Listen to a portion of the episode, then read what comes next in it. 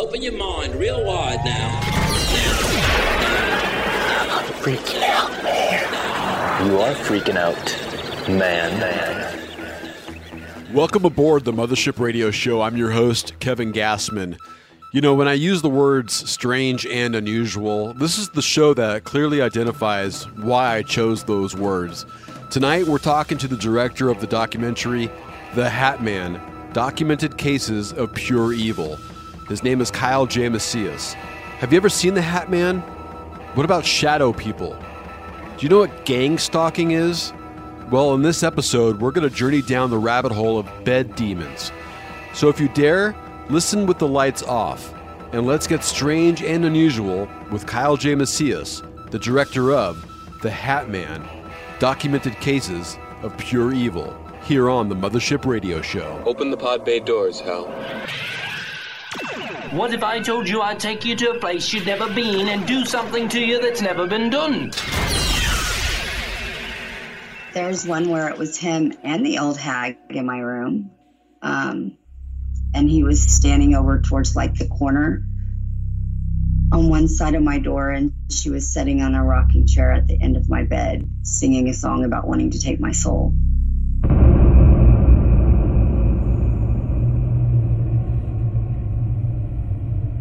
I'm not much of a scary movie kind of guy, and uh, but I know that with what I do and what I talk about, I have to kind of watch these.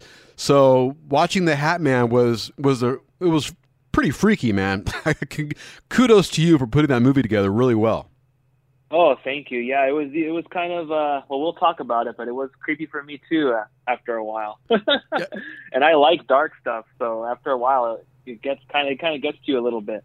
Yeah, I was going to say um, some of the stuff you've already done is kind of in that realm, anyway. So this must be something that um, strikes a chord with you. How was it, have you always been into this, or was there like a something that affected you to look more into the dark side of things?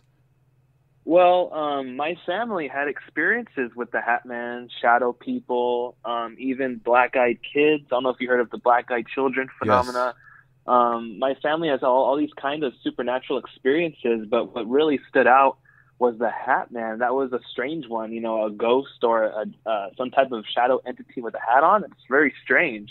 And then later on, I find out that other people seen the same guy. Uh, that was totally something that piqued my interest. What was the first family member that had this experience? I believe, uh, actually, so far with my own little, you know, side research with my family was uh, my grandma actually i believe she's seen oh no she i know for a fact she's seen him but i believe she's seen him a couple times before. Um she passed back in 2002 or 2001 2002 i was really young at the time. But um that was one of the first experiences that they talked about seeing a man in a hat and he would kind of always be on top of the stairs. Hmm. and when i did my research apparently that's one of his favorite places to show up is doorways on the bottom or top of stairs coming out of closets or even coming from under the bed or showing up at your front door are some of his uh, favorite manifestation places. You capture it so well in this movie. It, from the very beginning it's i mean like i watched it with the lights off and at night and you know i was kind of getting into it and i had to rewatch it again prior to this interview just to kind of write some more notes down and i watched it during the day this time.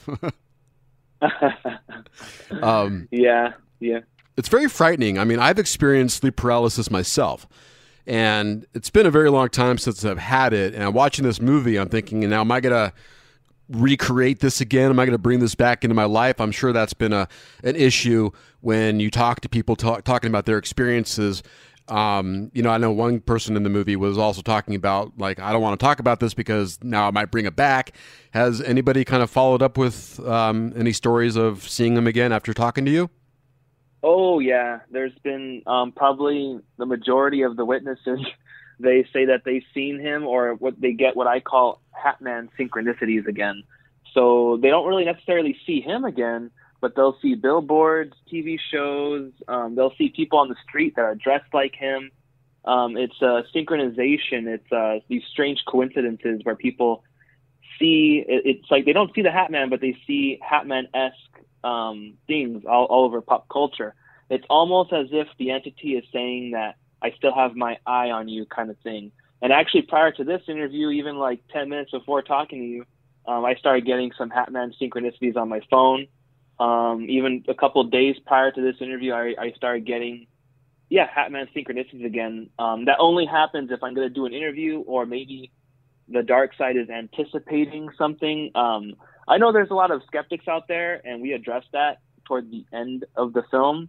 Um, it's not even like a big deal for me, actually. Uh, I know in the paranormal community, there's kind of like this like um, unnecessary rivalry of like we should just be open to all possibility. And there's like there's a certain group of people that are skeptics and certain people who are maybe believe too much, but it's important to have a good balance. But um, in the film, we do mention the skeptic thing at the end, and to me, um, I truly believe this thing's real because it's interacted with me, and uh, it's not a coincidence that across the globe are seeing this same type of man. Yeah, that's what I think too. Because every time I want to debunk it, I keep thinking, well, there's daytime visual experiences, there's worldwide experiences. It just every time I try to, to think that it's not real, it's I, I can't come to any conclusion that it's not real. I mean, I have to feel that this is something that's really happening to people now.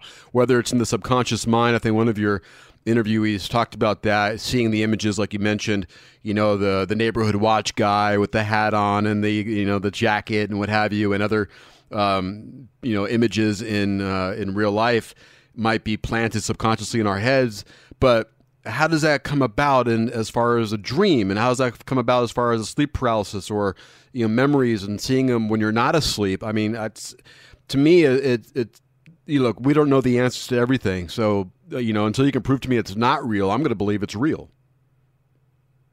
Yeah, what I learned too, um, even from researching anything, because I love to research all kinds of things, even if it's like from things to working out or things of the Hat Man. I was like going deep into subjects, and what I've learned is that it seems that people like to categorize things, so they want to compartmentalize things. Well, it was either you or you saw a ghost, or it was in your mind, or you're not really into it or, or whatever. And what I realize is that everything's holistic. So the brain, the mind, the heart, different dimensions, um, uh, all possibility is very holistic. And when people say like, "Oh, I had sleep paralysis," well, you actually didn't just have sleep paralysis. There was a holistic thing going on. It could have been something with your sleep, what you're going through in your current life, nearby entities that want to feed off that energy it's very a holistic thing. It's not just the Hat Man. It's not just a sleep paralysis. It's not just what people call science. Um, that's what I try to explain in the film too, and that's what I try to explain to different people that you have to look at things holistically to truly understand what's really going on with an individual. What I find interesting too is, you know, this has been, you know, documented going centuries back. You know, demons at the foot of your bed and and you know images of demons there. I mean, it's so whether it's in our subconscious even from back then, or or it really is part of our our reality, even though we can't see that reality. Maybe during our dreams we are in that reality, that fourth dimension that's been mentioned in your in your documentary. Um, you know, do we enter that fourth dimension during sleeping? And then, you know, I think what you said, or someone said, where you are half awake, but you're still in dreamland, but you're up awake and your body's still frozen. And that's where you see these entities at. But again, when you go to these live, you know, I'm, I'm awake, wide awake, and I'm seeing this, it kind of debunks all that to a certain degree. So it's uh, it's fascinating to me, and and you got to wonder, you know, these entities as they were called jinns. These, you know, the biblical race that was built before man was made. it's uh it, it kind of makes sense, man. I'm not gonna lie. It kind of like you throw it in there because I believe in inter- interdimensional beings as well. Does that help? I mean, are are these people mostly religious that are having these experiences, or are you find is is there any correlation to that? Well, it's, it's interesting. Uh, sometimes it's hard for me to approach how to answer questions because this these rabbit holes are so deep. Like when uh, when I when you research the Hat Man, you're not just researching the Hat Man. You're researching basically the history of the universe and the history of mankind and these entities and whatever where we come from, who we are. You know. Right. So it's not just researching a, a Hat Man thing, but to answer your question, no, definitely. There's. Uh, have you heard of a theory called egregore? I, I believe it's true. Uh, I, I, it sounds familiar, but I'm not really quite familiar with it. So um, an egregore, I guess, if, if you research the occult or any ancient mysticism and stuff like that, an egregore is kind of like a group think. It's kind of like if a group of people believe something enough, it generates this kind of energy of its own. It's a little different than a thought form. A thought form kind of forms like an entity. An egregore kind of is similar, but it kind of forms this like ethereal kind of energy that people all believe in. And then if you go into that space, you can kind of sense that energy. That's what churches kind of are. Um, and uh, I'm not putting down any religion. If that's what people want to believe, that's perfectly okay with them. But from my research, if you walk into a place where there be a Catholic church or evangelical church, Mormon, Muslim, whatever, um, I'm not saying that any of those religions are wrong. I'm not saying they're right. I'm just saying them as an organization. When you walk into that place, you're walking into an egregore of certain belief systems, and you'll be able to kind of feel that energy there. So, to answer your question, if the majority of these people are religious and they're experiencing the Hat Man, I would say not everybody, but there's a good amount of people who are um, quote unquote religious that are experiencing the Hat Man because their egregore is almost calling out to that. Their energy is calling out to that. Oh, the devil's attacking me. Oh, um, um, um, their vibration is low because of this, that, and the other. So they kind of draw that. It's kind of that law of attraction thing again. Hmm. They kind of draw these entities to them as well. But no, there is there is instances where atheists, so they don't believe in God, they see the Hat Man as well, but theirs is not from their unconscious law of attraction. It's from something neg. Uh, well, it's not from their law of attraction from a religious standpoint. It's from another standpoint of something that's lowering their vibration because basically at the end of the day, these entities, um, including the Hat Man, our fear that we throw off and those vibrations is his cocaine. It gets a high off that energy. That's the only energy source it has. Um, so basically, on like a basic term and for layman terms, it's for people that don't understand what the Hat Man is. It's basically an interdimensional entity that feeds off people's fear, and that's how it really it has to scare you in order to suck that energy. But it's like it's cocaine; they're addicted to it.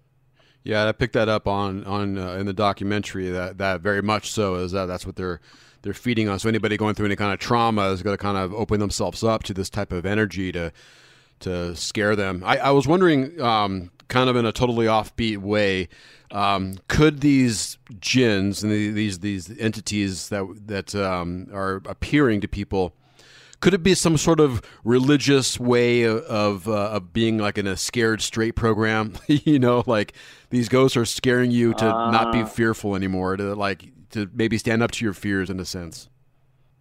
That's very interesting because um, I don't like to say the Bible, but I'll call it the ancient scriptures. They talk about, um, I believe it's in First Solomon.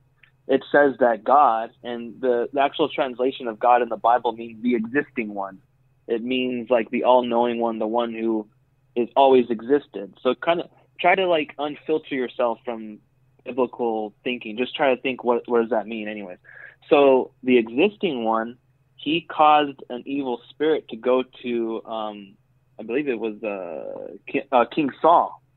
So a lot of people don't really talk about that. That's interesting that he even sent some type of jinn to Saul, and that in itself was maybe a test or some type of wisdom going on there. But going back to what you said, there might be some type of I don't want to say deal, but maybe some kind of uh, maybe this existing power and its infinite wisdom can kind of place things strategically to get you out of certain circumstances. And maybe the Hat Man in your life is more of a representation of something that you need to deal with. It's not just an entity that's trying to scare the hell out of you. So you kind of have to analyze your life too. Like, what am I going through? Are my sleep patterns good? Um, am I doing anything that's lowering my vibration? You know, this goes back to a lot too. It's going off subject a little bit, but it's going to help a lot of people out there. Is the phantom self? A lot of times, everyone's living in this phantom self. It's the fake version of themselves, hmm. and this causes you to have habits, um, desires that aren't your own. This causes you to do things, to act a certain way, to hurt other people, and you're actually operating from a fake version of yourself that these entities feed off of. Because if you were living in your true self, what really happens is these entities have nothing to come for to feed off of. and they go away. And that's probably going to help a lot of people that some people that are listening right now. But that's what I've found is that a lot of times, whatever is, if there's unbalance, that's usually why these entities show up.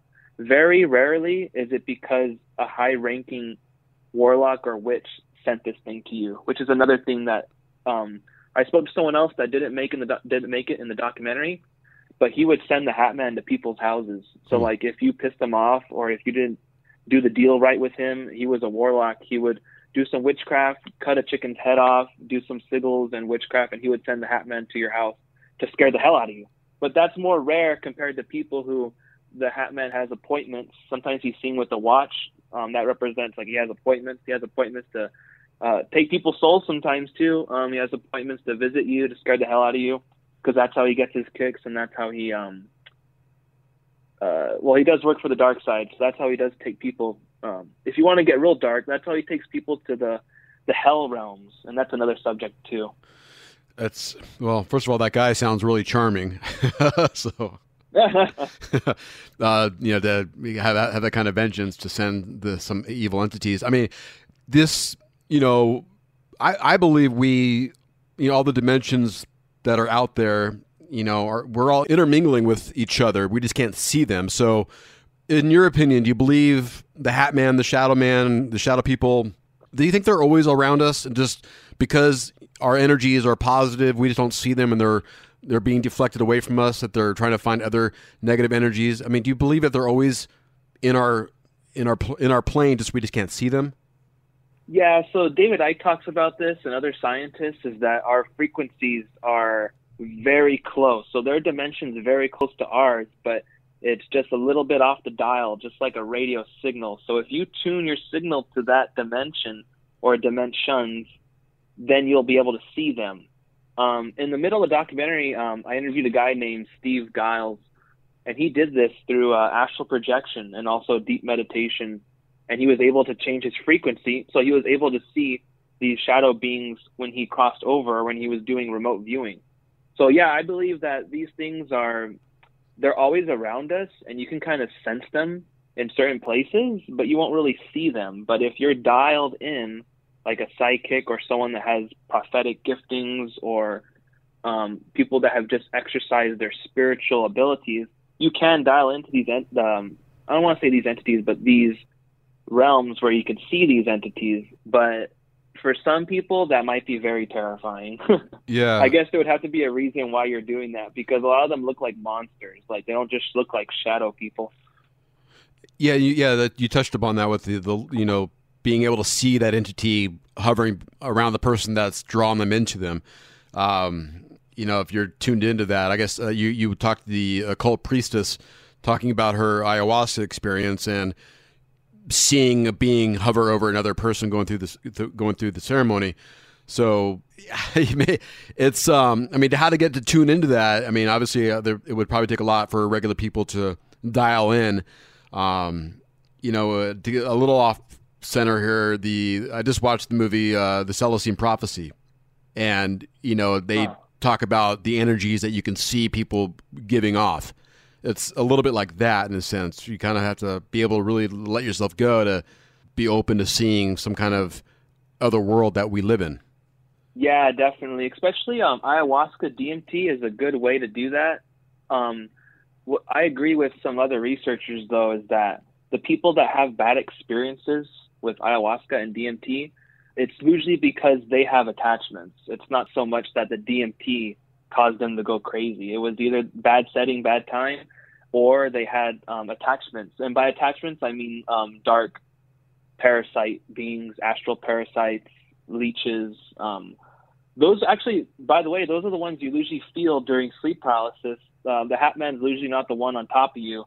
It's usually your astral parasites that are holding you down. That's hmm. why it, sometimes it feels like wax or something. Or, I mean, I just had one the other, no, not the other day, but a couple months ago, I had a horrible, horrible sleep paralysis experience. Um, I've had some.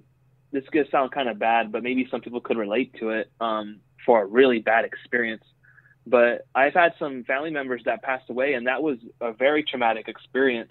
And I would say that sleep paralysis ranks like number two or three on horrible experiences um, because yeah, I woke up and this thing was holding me down. It was it felt like um, have you seen that movie Life with that alien that they get on that ship? I don't think I've seen that one. I will now. Oh, if you if you yeah, if you look it up or just Google it, uh, it's it's called Life, and they have this alien that's made in a petri dish, and it gets bigger, and when it's really big, it's like this alien green thing with tentacles, and that's exactly what felt like was on me. I didn't wake up and feel like there was a demon on me. I felt like there's a freaking alien hybrid on me. That's what my spirit was telling me in my head when I felt it. And its tentacles were all over my body, and it was like it was like slithering. Oh, and then I couldn't move. I was on my left side. I forcefully moved my energy body, which then moved my physical body upwards, and I still couldn't move. I just barely moved and like slouched, and I could feel this thing like dislodge, and it was it was horrifying. It was terrible. But yeah, most of the time it seems that from my research now, there's either maybe a shadow person holding you down, but if they're in the corner and you still feel paralyzed, it's probably your astral parasites, and that's another um, aspect that you probably have to deal with. See, it's also a, it's not. I, I think what's good about you know my documentary and other documentaries that are coming out is it gives people more of a perspective on what's really going on and how to handle themselves and how to truly find themselves as well. It's not just to. I think it's very therapeutic, but I think it's also a way to find who we really are. It could be a very positive thing too. Yeah, I, I definitely agree with that, and I think if we can all get our own, in a in a sense, our our act together, you know, this planet would be uh, beneficial to that. And uh, there's just so much negativity out there. People are uh, seems in today's world, they they just don't want to let go of that, and and uh, there's a battle as we. I, I think there's a battle right now. I mean, maybe it is between good and evil that we see in this planet that's going on right in front of our eyes, and um, you know, it's just uh, if we can clear our own house first, then it eventually will take care of itself. I would imagine that's how it would work out. Um, Kyle J. Macias is with us, director of The Hat Man, documented cases of pure evil, available on Amazon Prime. Uh, again, spine tingler, uh, goosebumpers uh, watching this movie. Um, I'm going to play for you a clip from an interview I did a couple weeks ago. Her name is Benevolent. I mentioned her earlier she was um, in New York. She had an experience. I just take a listen to this because I didn't really pick up on it until after I saw your documentary. Let's play this right here. I had a one sleep paralysis experience I had. I was in New York City staying with a friend named Karen, and um, she she had told me that it seemed like her apartment was haunted, and she didn't believe in that stuff at all. She never believed in ghosts, but she said that she was starting to because of all the really weird things that were happening in her apartment. And you know, it's New York City. The apartment was at least 100 plus years old. Um, and my first night staying there, I started to get the sleep paralysis. But at that point, I'd already really learned how to snap myself out of it. And within like the snapping myself out of it, sometimes I'll get caught in between the oh, like a sleep state and the awake state. There's like this space in between where I'm like in both. Like I'm awake, but I'm Right, asleep still. right. And uh, I grabbed this like I felt what was like on me and it wasn't it wasn't like like it was like it was sort of like a small figure but it was strong and I grabbed it and I pushed it like this to try to get it off of me and I couldn't see anything until I pushed it and then it was like a two-dimensional face popped up and I saw like you know just flat but I, s- you could see all the features and it was the features of like a guy in like the 1920s or something with like you know the like the the weird hats that they would wear back then and So, what's your thoughts on that? It's a little bit similar to what you were saying as far as struggling with something that's on you. Now, did she say that the face looked two dimensional? Yeah, Did I hear that right? Yeah, that was something I haven't heard before either. Wow, that's very strange. Um, yeah, well, I know that they want they want to hold you down because it, it it basically the bottom line is that so you feel helpless. I mean, you feel completely helpless. It's meant to terrify you. Everything about these parasites that are just you have to think of our universe like an ecosystem. So if you look into a pond and you see these little like like uh, en- entities, I guess. If you look into a pond, you see all these different this ecosystem, this environment of different entities. That's what's going on here in our dimension, this realm, and also this little universe we call Earth. So that's what we're experiencing is like when we go to sleep, we're experiencing these other parasites in these different these different dimensions that we don't fully understand yet. And the, this holding down is a technique they use to terrify you. Um, sometimes too, they are trying to take your soul out of the body. They are trying to attack you. They are trying to. Um, I mean, they're the most evil beings. If you can think of the most evil person that that you can think of in jail or on TV, these entities are what's influencing those people. So, and they also have no soul. That's you know that's one thing I remember hearing as far as one of those uh, one of the guests on your in your documentary talking about the feeling of your soul being taken out. Um, I just wonder as far as you know the age range. You know, I was really young when I experienced not just sleep paralysis, but I you know I have experienced entities at the end of my bed. Um, I can't say it was the Hat Man. Uh, for me, it was it was extremely frightening. I was either on my side, and the only thing you can kind of look forward, you know, look look straight ahead with your eyes, but then you you want to kind of see in the corner of your eye that you see something there. And for me, at the end of the bed, you only mention it once in the movie, but for me, is my experiences were with what I felt was a witch. And oh wow! You mentioned that the old hag singing a song, which I'm getting chills right now thinking about it. But I, in my experience, it was uh, like a witch um, in a you know in a cloak or maybe a, like a smock, you know, that was shredded on the ends, kind of floating around. But um, when I was a kid and the Wizard of Oz came on, I would leave the room when the witch came on.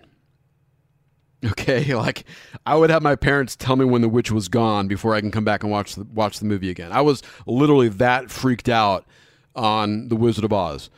I don't know if that like we're talking about earlier as far as the images we see and what we're used to in our subconscious, that's something that just terrified me and even to today watching it it still it still freaks me out a little bit.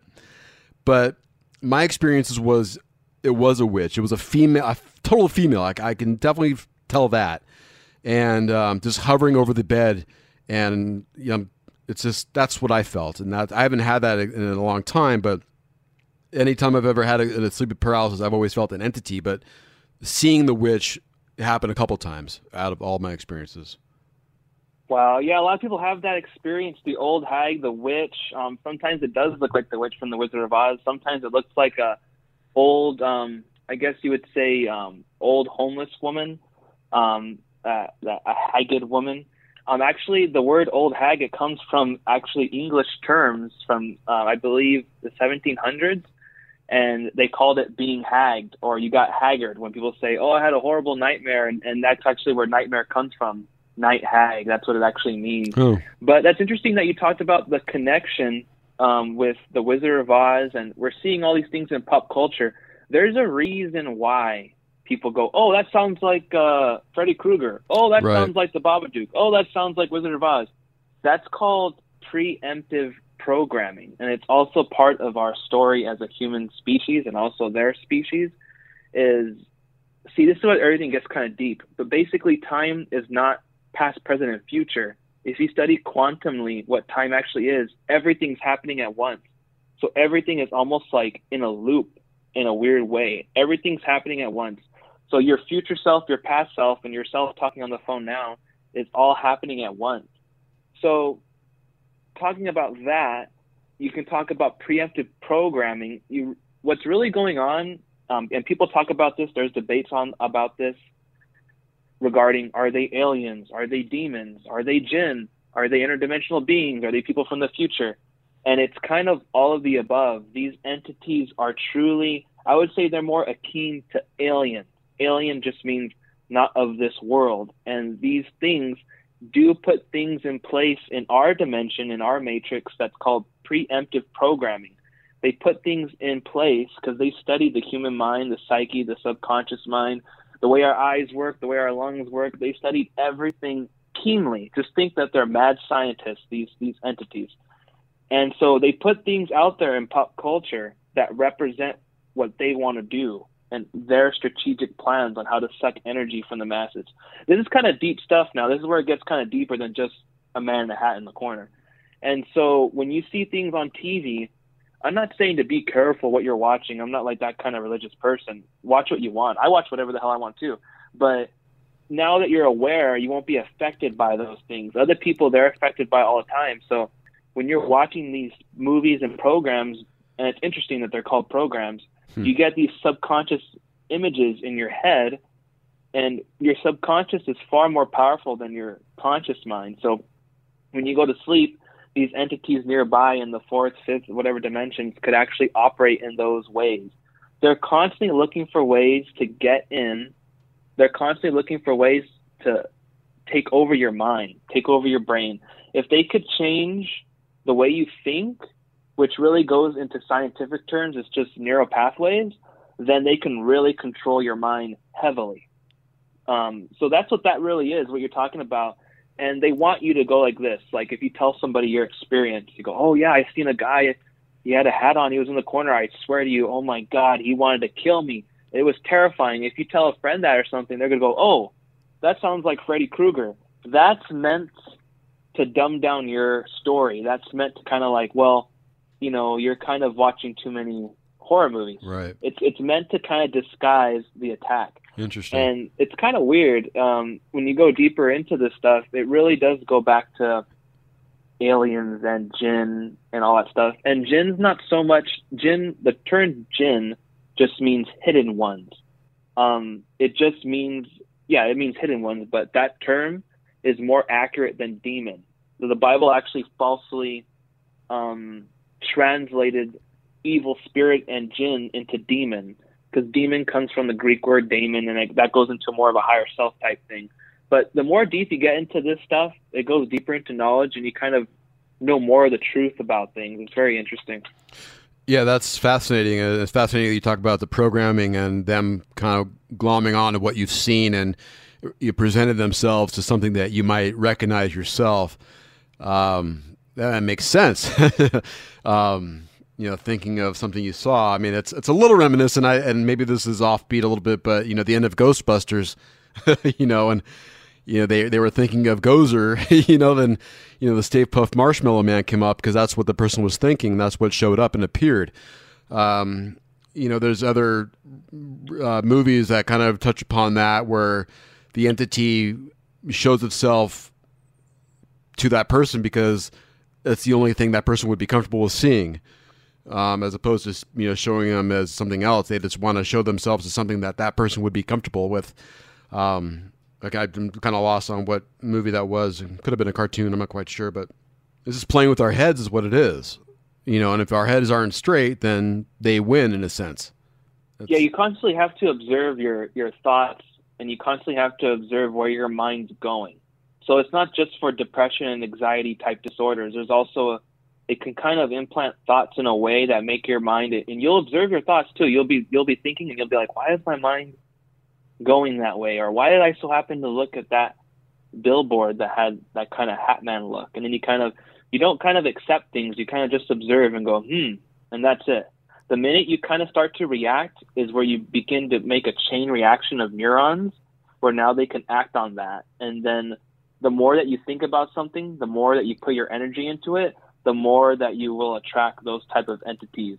That's why, like, honestly, I haven't done an interview probably like in, I don't know, five months maybe, um, because I'm focusing on, you know, raising my vibration and going more toward my real self. Um, and sometimes when you stay too much in in this exploring these dark subjects, it could actually put too much of my energy into those things, giving them too much energy. And what I end up getting is a lot of gang stalking. Have you heard of that? Gang stalking? No, what is that? So gang stalking is you can Google it, YouTube it. It's like a it's, it's not a new thing. It's just a new term for an old phenomena. It's where people believe they're being stalked by a certain group of people that are strategically doing things just to get you upset. Hmm. And some people think it's the government, and some people think it's aliens, some people think it's demonic. In my experience, it seems to be more um, jinn harassment or demonic harassment, parasitical harassment. It's just in the movie The Matrix, right? Yes. So it's the same thing as um, that. Is you have a whole bunch of people in this matrix, and then if you're an awakened individual, if you know certain things, if you're if you're looking into certain subjects, basically anyone could be an agent now, right? And they, you know, like in the Matrix, people they can turn in, the agents can just possess and turn into like you know they morph into the agents. You know, Right. agents can move throughout people in Right. the Matrix. Well, it's the same thing with ours. It's the same representation. Um, so if I'm looking into the the Hat Man a lot and I'm doing more studies on him and the Grinning Man phenomenon and all that stuff, what will happen is is these entities will there will be like a peak of interest, like oh someone's talking about us, oh it's so and so, oh yeah I have we have eyes on him, let's see what he's doing. Okay, he's going too far with this subject. Let's throw A, B, C, or D at him. So what they'll do is I'll dr- I'll be driving, and then as I'm about to turn, some guy comes from right behind me, drives right in front of me, flips me off, and then and then you know takes off whatever. And I go, what the heck? What a you know what a jerk. And then so I'm like, whatever. So then I go to the store, right? And I walk into the store, and then everyone's giving me a certain kind of dirty look for no reason. And I'm like, what the heck? I'm not dressed a certain way. I'm not doing anything wrong. What's their problem? And then I then I get out, I, I get out from the store. I go in my car, and then um, you know something weird happens. Like I'm trying to open my car and I don't have my keys. And I look around for my keys. I don't have my keys. And then um, I so happen to drop them. So it's like a series of bad luck. It's a series of bad looks. Um, the evil eye, and that's actually what's called gang stalking. It's a way of these dark entities targeting you. And some people they think that this is the government. They think that this is uh, um, they're being targeted for something. You can look up the videos. It's the trip. But what's really happening is a lot of times entities are attracted to certain people. It could be for their mental illness. They want to feed off those negative energies from the mental illness. It could be what you're looking into, and these entities want to make sure that they give you the message that their eyes are on you now. Hmm. And um, it's it's also synchronicities as well. This is this happens with the Men in Black phenomena, um, Slender Man, Black Eyed Kids. They're all in the same camp. That's fascinating. Yeah, that you would bring that energy to you and draw it towards you, and they would glob onto that. That's that's fascinating. And going into your movie, you talked to a lady. Now, this was the the source of my post on Instagram where I took a little clip. I videotaped my computer, so you and I just clipped up a little piece of um, this lady. Now she was she looked like she was chain smoking, and she looked very stressed out, talking about this about her experience with the Hat Man and her experience with the closet door opening and this guy peeking his head out. I mean, one of the most, know, for me, chilling scenes, not just in your movie, but in a lot of movies that I've seen. Very freaky, very creepy. This woman, it's was she? She kept feel like in my experience, or from what I was looking at, what I drew from it is that she kept she kept this alive in her. You know, she she is constantly experiencing this because of her fear, and she can't let go of her fear because she's scared of this, and it's just like it's a never-ending cycle for her. Wow. Yeah. Um. Yeah. I really liked. Um. Her name was Tyann. I really liked her. She was really good to work with. She was a really good person. She's actually a, a hairstylist. So she's like one of the perfect candidates for someone that's a normal person, just wants to work a good job Right. and just feed for her kids, and then she's experiencing this horrible, unnecessary evil. Um, but I would say um, that's interesting that you picked up on that. Maybe you're picking up on something spiritually while watching the film. A lot of people do. Um, but from my experience um, interviewing her, it seemed that there was some type of generational curse on her family line Hmm. that was allowing this entity. Uh, we call it the Hat Man, but it's some type of ancient entity. If you can think of um, like The Exorcist, you know, Pazuzu, it's more akin to something like that. That just so happens to put on a hat and coat. Um, but uh the movie only we only talk about like four of her stories. She has like hundreds of stories Wow. of this Hatman thing, and it's tortured her since she was a child. So think about it too: is that children, you know, they're mainly innocent. There's really nothing that they can do to attract negatively these entities. So the only conclusion I can think of while talking to her um, is that there was some type of generational curse in her family line or blood agreement or coven that was happening, and these entities follow generations. And I'm sure people would uh, it will ring a bell if you watch Paranormal Activity. And that's the same kind of deal. They they were pulling from the same kind of resources that uh, we research as researchers. That they follow bloodlines. And Rosemary Ellen Guiley talked about that as well. And so that's what I believe what was happening with her. But hers was trippy because hers started in phases. So he would show up just staring outside the window, then he would show up in the house directly above her in bed. And then it started to go into phase two and three where she started seeing his face. And then she started seeing more elements of what this entity really looked like. Hmm. Now, she kind of said too that that was kind of a facade for something else. She was saying that um, this didn't make it in the film, but she was saying that the skin. She's all. One time I woke up and she said that he was sitting at the foot of the bed with a huge grin. His skin was like white but slightly purple, and it looked like if she reached out and pulled it up, like she could pull it off like it's a mask, like almost like it was clay or something, and then she would see what was really under. Ugh. Um, so yeah, hers her hers went into the grinning man phenomena, and that one was very terrifying. That one because um, it's one thing to see something in the corner that looks like a shadow, and you go, okay, is that a shadow of something projecting in my room? Is that just my eyes? And it's another thing to wake up and there's a gr- freaking grinning man at the at the at the foot of your bed with teeth, and you know his intentions to eat you. That's totally different. Um, I, I feel sorry for her. I feel bad for her that she has to go through all that. Um, it's um, yeah, it's it's it's not. I don't know. It's just it's it's it's sad to see that you know, and and and, and continue to experience this throughout her life is. Uh, I mean, how traumatic is that? I mean, it's uh, you know, it's funny you talk about the Grinning Man too, where you kind of showed a couple um, examples in movies. So that phenomenon's been around for a while now. You know, watching your documentary, has anybody ever said, you know, after watching it, now that they've seen this, so do you think watching the movie planted the seed in their head? As opposed to them not having that experience prior to your movie. You know, they see it now, they're like, oh, now now I know what to look for, in a sense.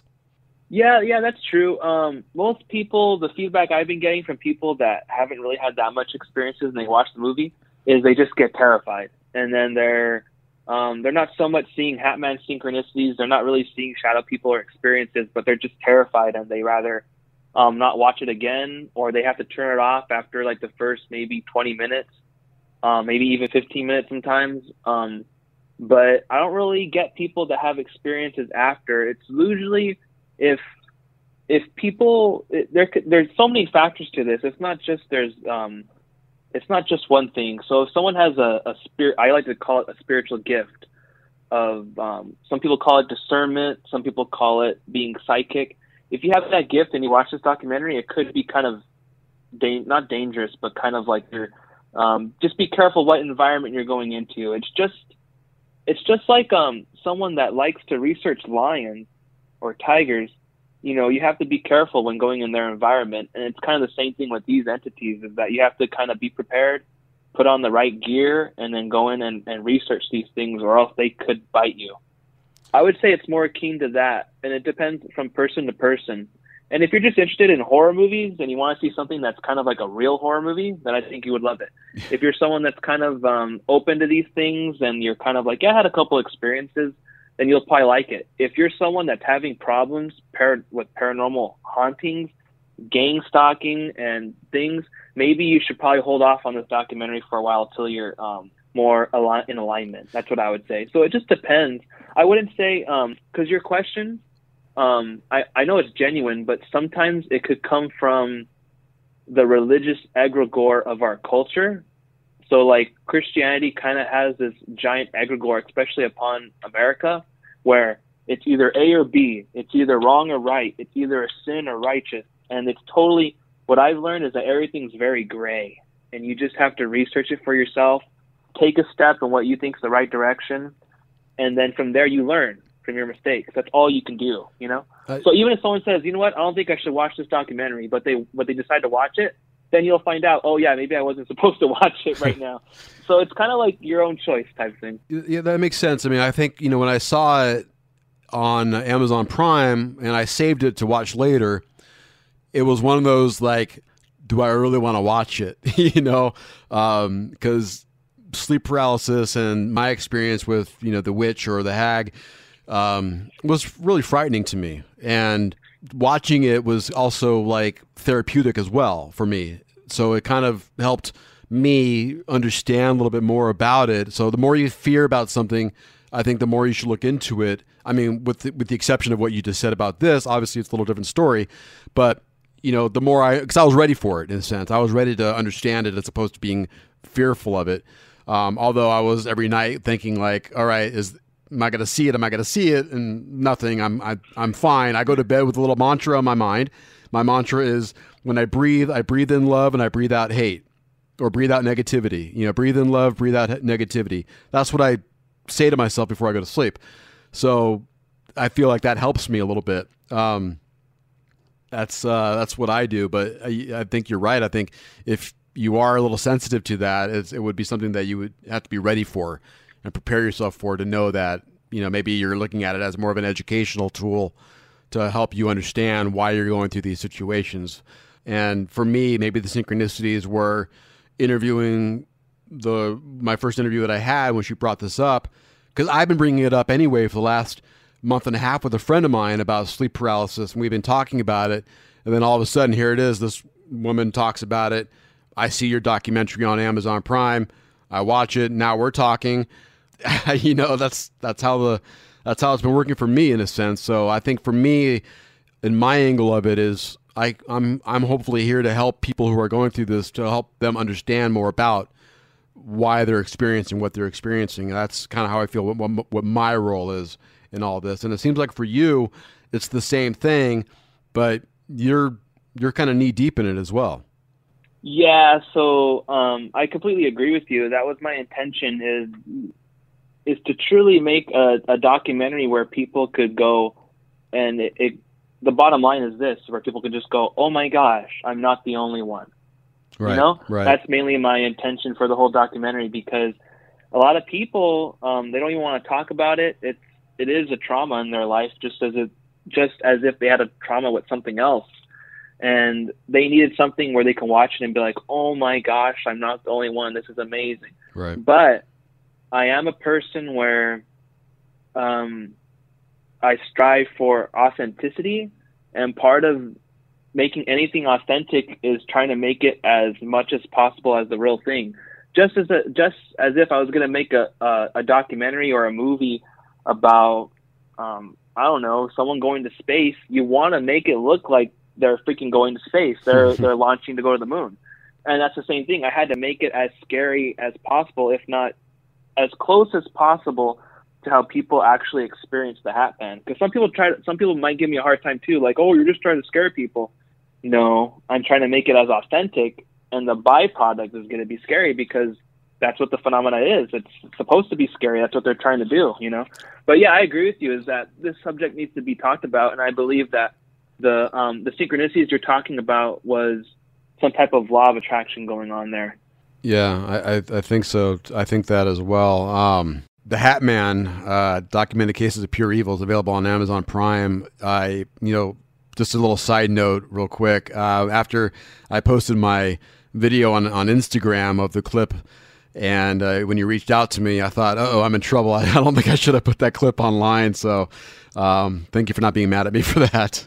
I just wanted to share that a little bit for people out there for the same exact reason of you know, people don't go out and say, "Hey, I just saw the Hat Man last night," or "Hey, I just got abducted by aliens last night," or "Hey, this happened to me." You have to kind of bring it out of people. You have to let them know that hey, there's someone else out there who's experienced what you experienced. So it's okay to come out and talk about it. It's and it's going to be you know helpful for them as well. I would hope it would be. Um, and I, I don't I didn't I didn't take your movie as being uh, made to scare people. I really didn't. I really felt like you captured the fear that these people went through, and I, I just, uh, I say you did a wonderful job, man. Thanks. You know what's interesting about that is um, I appreciate it too. But what was interesting about that is I was kind of operating from my from my film filmmaker um, part of myself. I was kind of operating at maybe maybe 70 60 percent because I believe, and maybe all artists could relate to this, but I could have made it a lot better. But what's interesting about that is there was a lot of hindrance for me to even complete it. So a lot of things like um, whether it be effects, recreations, or certain interviews, I had I had to kind of settle for less because my computer was just not working with me. It was uh, these I don't know if you've heard about this before, but there were these strange coincidences that happened with researchers and investigators in the paranormal where if they're researching researching something or writing about something in the paranormal, their computer will start deleting files by itself. Um, audio files will go missing. Um, at least for me, with my editing, um, the editing would mess up. The clips would be in different places. The audio would go missing. And now this always happens with filmmaking because I made a couple of short films before, but this was like over the top. Like something wasn't right there have been times where the my my computer wasn't charging. There was times where um, uh, I can't think straight while editing, or I felt anxious while editing for no reason. Um, a lot of weird things are happening, and I believe it was because the these entities and then the Hatman did not want this thing out there. That's fascinating, and you, you, you draw upon a few of those at the end of the movie, um, where you mentioned about your editing problems um, other synchronicities of you know, the actress seeing things the, the day before, I believe it was, or maybe the day of, and then um, the the call from the apartment above where you were shooting, there was an issue. Um, yeah, it, it, you know that could have been the gang stalking that you received a little bit, huh? It's exactly yeah. The probably the most terrifying one was when I first started to to interview people. I did have a, a dream about the Hat Man. I believe it was him. It's called Dream Invasion and then I did have another instance where, yeah, that the mo- the other scariest one was the one you just said, where the guy, um, it was actually the next door down in the apartment we were shooting, just the next door down. He called and said he was going to commit suicide that night, and that was the first time I kind of felt fear for my life too, because I was like, oh shoot, I don't know if this guy has a gun, if he's going to miss and then shoot one of us. It, it, the the fear was pretty intense, and when, when I spoke to the the researcher um, that that was kind of like a mentor for me throughout the filmmaking process, Rosemary Ellen Guiley, she told me that yeah, there was a, a trickster spirit nearby that was interested in the filmmaking of that scene. But I believe it was trying to hinder or stop the filmmaking because for some reason that was one of the main ones that it seems like the Hatman or these shadow entities did not want to be filmed was the scene where the baby's crying and then the Hatman's next to the crib. Yeah, yeah that one for some reason we had a lot of problems while filming that one. I don't know why those entities did not want that one in there, but it was even hard to edit too. But I, I almost didn't even put it in the film, and a, a, lot of people say that's one of the creepiest parts as yeah. well. Yeah. Is hearing that kid screaming. It's well, yeah, and her standing there watching this entity standing over her baby. I mean, that's uh, it's very it's startling, you know, and to know that people have gone through these experiences. And um, just for a side note, I am recording this obviously because that's how I do how I work. But if I get any technical issues, we're doing this again, just so you know. yeah, other other um, other interviews I've done, like my my computer will stop like charging out of nowhere. It's plugged in. There's this is a I'll have I have a brand new computer. It's it's a MacBook. I got it just for the film, and I'll have instances where it'll like stop like charging, or I'll lose my train of thought. So there's a lot of like I'll be talking and then all of a sudden my mind goes blank, or it feels like something in the other realm is like swishing me around or something where I can't think straight. And I haven't had that yet here. I mean, I have a little like like bugs, but that's just like my own head. But there's other times where they really do. It's like if you're in a situation where you're studying something about this stuff, or you're on a research, I mean, um, on an investigation, you'll find yourself like you're not losing your mind, but like you can't think straight. That's part of the attack too. Those are like little psychic attacks. And and it sounds like you need to be more aware of these things. And it sounds like you are. You're in tune to what's happening. So you most likely sounds like you'll be able to combat it better than you would before if you didn't really understand what was going on. So being in a sense woke to the surroundings and the things that are happening to you or to us in general um, it's important to recognize, I believe, to help you understand that there might be a reason to all this, not just something that's abstract and weird and unanswerable. I guess it's um, it's just an amazing documentary, and I'm sure you have enough for a part two. Is there a part two coming, or a different uh, version of this, or what's what's next for the uh, for you? Hmm. Actually, I, I don't know. My my life path has taken a turn to different things, and um, whatever people call God, um, whatever people call source. I like to say source; it's a little better. Or the existing one. Um, the I am is another good one. That's another ancient term. Um, it seems that it or he is guiding me to different type of avenues too. So I I'm not sure. I still have a lot of extra files, but I don't know. I, I'm I'm kind of like um, just picking up my tent and going wherever it's telling me to. It's kind of interesting, but I still do get a couple of winks here and there from the dark side that they're aware that my documentary is out there and that people are watching it now. Because before it was available just for purchase, but once I made it Prime, it really exploded and people are really like um, connecting to it and resonating with it. Yeah, well, good for you on that, man. I um, it's just an incredible documentary, and uh, it's I it it shook me enough to make a little clip out of it and, and share it, and that means a lot. I mean, I, I got affected by a movie. I'm not gonna lie, I got affected by it. Um, not that I've been seeing it or I have that experience anymore, but it just I don't know. It just uh, it, it touched me a little bit, man. I, uh, I thank you for that, and uh, and um, and for you to reach out to me when I was thinking about reaching out to you was something that was like, wow, this is I I don't know the answer to that. I just don't know. Like you said, the synchronicities and putting it out there in the universe, and here you are responding. It's um, I, I, I thank you for for doing that, and um, and uh, yeah, I don't know what else to how else to look into it besides thinking that I put it out there, you answered it, and and here we are talking about it. Yeah, it's very interesting, huh? I it's, very interesting. It's, it is right, and you know, and the older I'm getting, the more I'm trying to recognize synchronicities, and not just with this, but other things in my life, um, and things that are like even like I've been doing this show for three and a half years. I started actually probably a little longer. I started in, uh, in August of 2015. It was more or less aliens. We would talk about alien witness abductions and and play music and kind of discuss the unknown. You know, because you don't need a PhD to talk about the unknown. you know, it's everybody's available to talk about this. Everyone because no one knows the answer. So it's fun to ponder and it's fun to go over. So I've been doing this for a couple years. And then last year I had to quit. I was working too much and I just wasn't able to find the time to do it. And then all of a sudden I was getting contacted by people I had talked to in the past. Hey, you still doing your show? I have someone who wants to be on your show. I'm like, well, no, I'm not really doing it right now.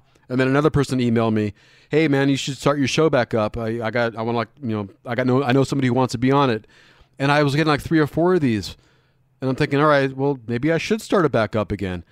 And before I knew it, I had four interviews lined up, and I'm like, oh my god, this is great. And so you're my fourth interview that I got going with this, and I have others that are lined up down the road, and um, and that's a synchronicity I can look into, going, maybe this is where I need to be. It put me right back to where I was before, but now I'm going to be focusing more on it as opposed you know, as opposed to talking just aliens, I want to talk more in a broader issue of strange and unusual topics. So, wow, yeah, yeah. But the the Hatman is definitely like a kind of like where's Waldo kind of vibe. Hmm. It's more, it's very like Twilight Zone ish. Mm-hmm. I know um, the the alien stuff is very much connected. I only touched I only touched about I only touched upon that um, in the documentary like maybe two times, but right. the alien connection, the UFO abduction with shadow people, yeah, is very interesting. And and if I could just leave people with one thing to look up too, is that scene from Signs. You know the movie Signs oh, yeah. with Mel Gibson, yeah, and Joaquin Phoenix. There's a scene where um, uh, Joaquin Phoenix's character is talking to like a ex general or a general at a store or something, and that general's all like, he's talking about, you know, I think these aliens he's all uh, how did he word it? People have to watch it, but I know it resonated with me because I believe that's what's going on. He said that they came down. He's all they didn't want to just invade right away. He's all make themselves known.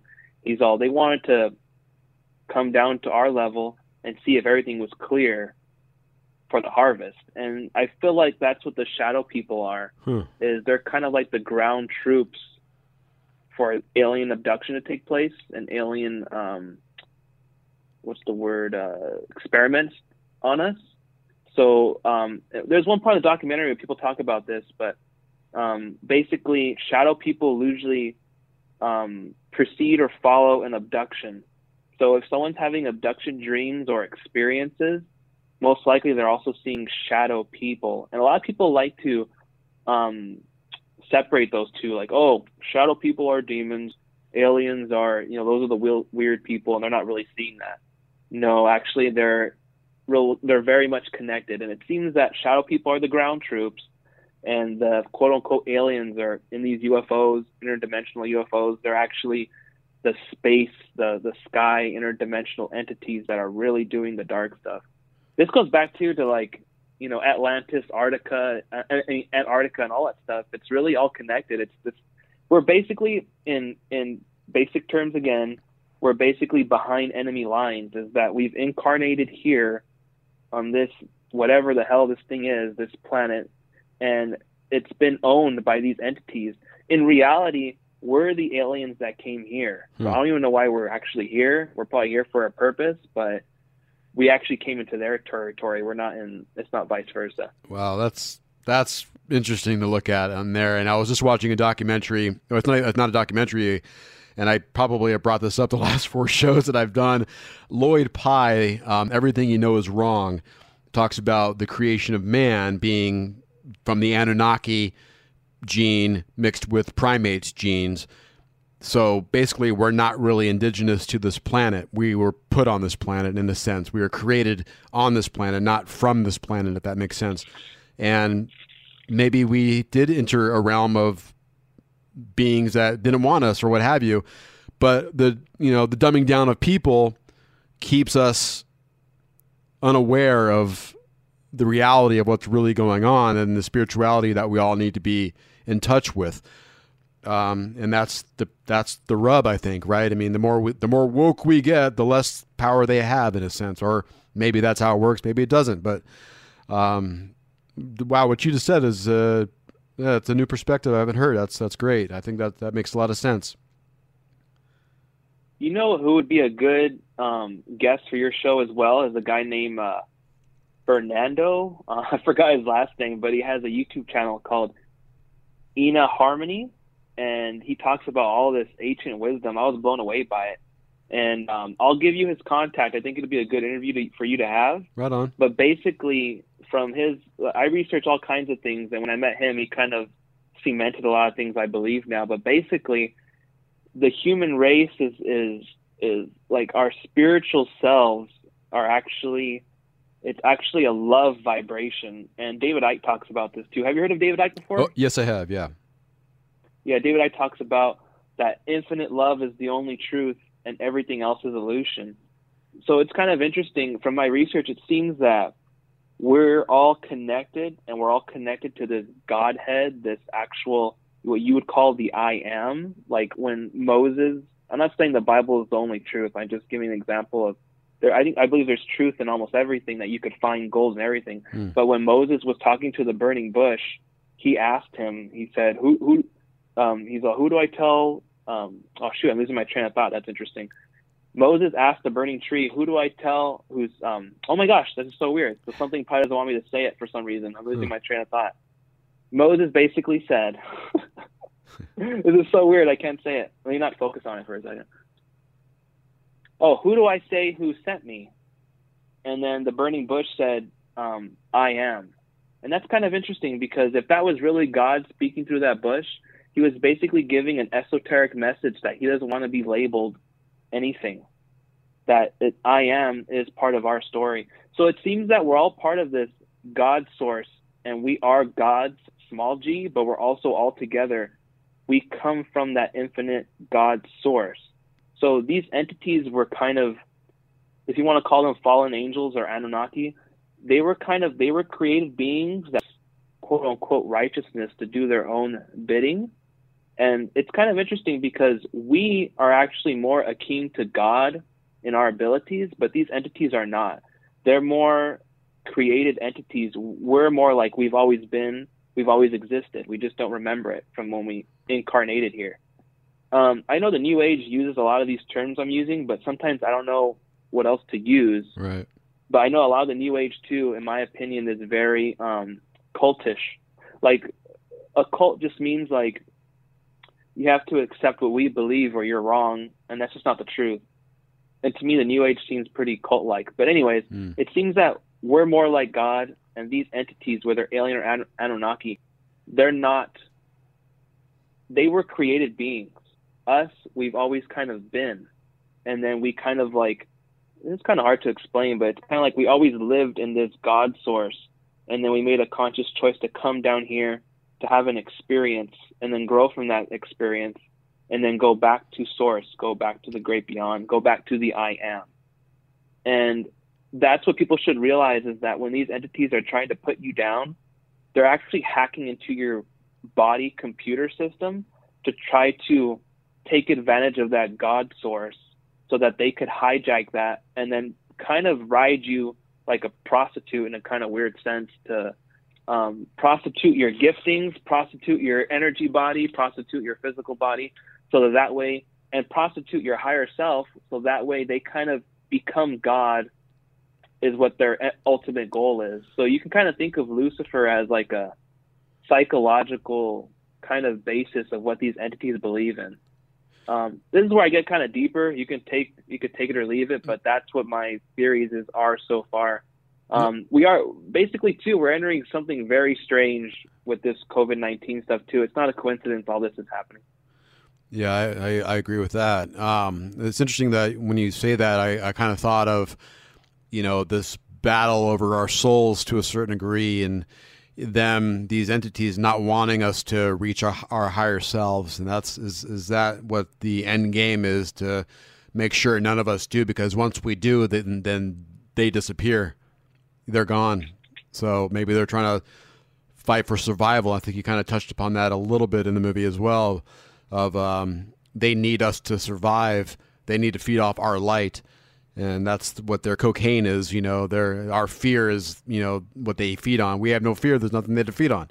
They're gone. They're no. They're not not, not needed anymore. But um, I mean, there's so much to dive into. There's so much to look into in this conversation alone that um, it's been extremely enlightening, man. I, uh, I I thank you for your time, for uh, sharing your stories, and and I thank you for putting together the Hat Man um, documented cases of pure evil, which is available on Amazon Prime right now. I encourage everyone listening to check it out um, if you're ready for it. All right, if you're ready for it. Yeah, yeah. Thanks for having me on. Yeah, I appreciate it. Yeah, Kyle J. Macias, the director, and thanks for getting strange and unusual here on the Mothership Radio Show, man. Absolutely. Anytime. Have me on again. Would love it. I want to thank Kyle J. Macias, the director of The Hat Man, documented cases of pure evil, for joining me on the show. Again, it's available on Amazon Prime. So until next week, my name is Kevin Gassman, reminding you to stay strange and unusual. Thank you, and keep watching the sky.